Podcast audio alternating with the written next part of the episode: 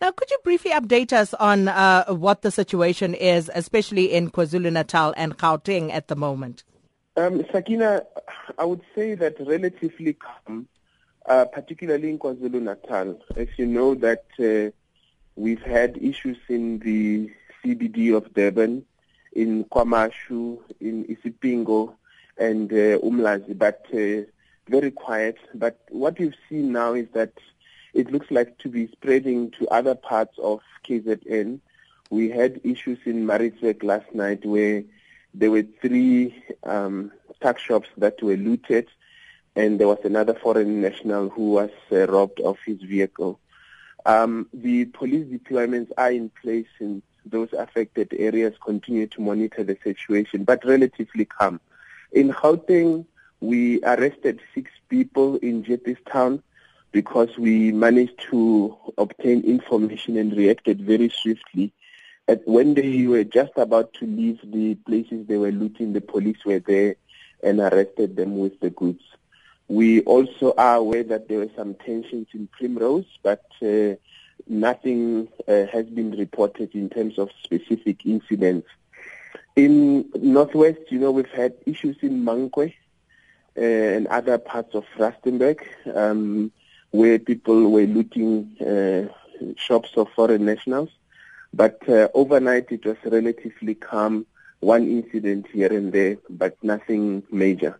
We, what we've also done is to activate our joint operational centers, which will be coordinated nationally to ensure that we have an effective response and we support one another um, because the intensity of the um, attacks differ from province to province.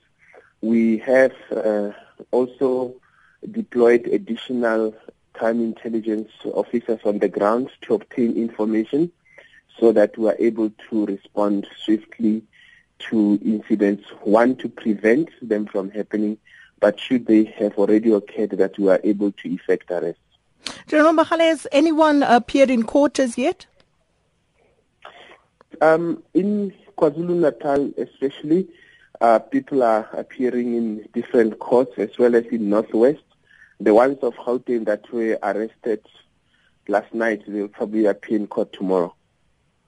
And as far as uh, the resources on the ground, are the police uh, able to cope with the situation, given that it is spreading and, um, you know, uh, uh it's spreading very rapidly, it would seem?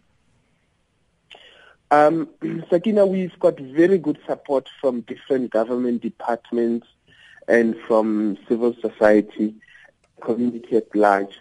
Whilst there are um, or new incidents that are being reported, the support is wonderful and we are able to contain the situation. We've, uh, where necessary, uh, sent additional deployments like in KwaZulu-Natal where we had to draw um, officers from other provinces to go and support. But so far, we are coping and uh, we are grateful for the support that we are receiving.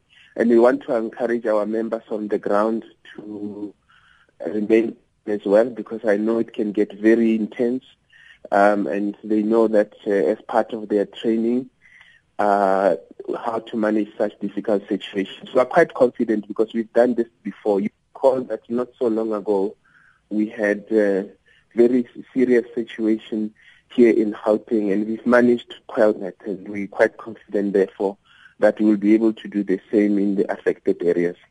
And speaking of support, are you getting uh, quite a bit of that from communities? Uh, you know, are they informing you of, you know, any leads that they may have in this regard about, uh, you know, imminent attacks or perhaps of people who've been involved in the the, the uh, perpetration of these attacks?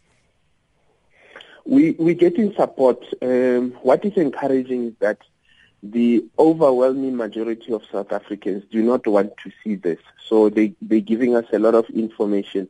What concerns us, however, is this uh, messages that people are sending of uh, unverified possible attacks. Then what uh, the effect of that is that people are fearful and because they are thinking attacks are imminent. Meanwhile, that information has not been verified.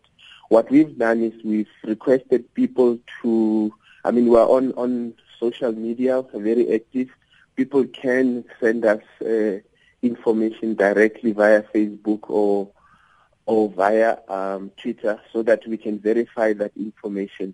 The reason we've opened up these uh, centers is so that um, as and when we receive information, our analysts are able to quickly work on it in collaboration with the crime intelligence officers on the ground to verify information for us to be able to direct our resources accordingly. But we ask people not to circulate information that has not verified.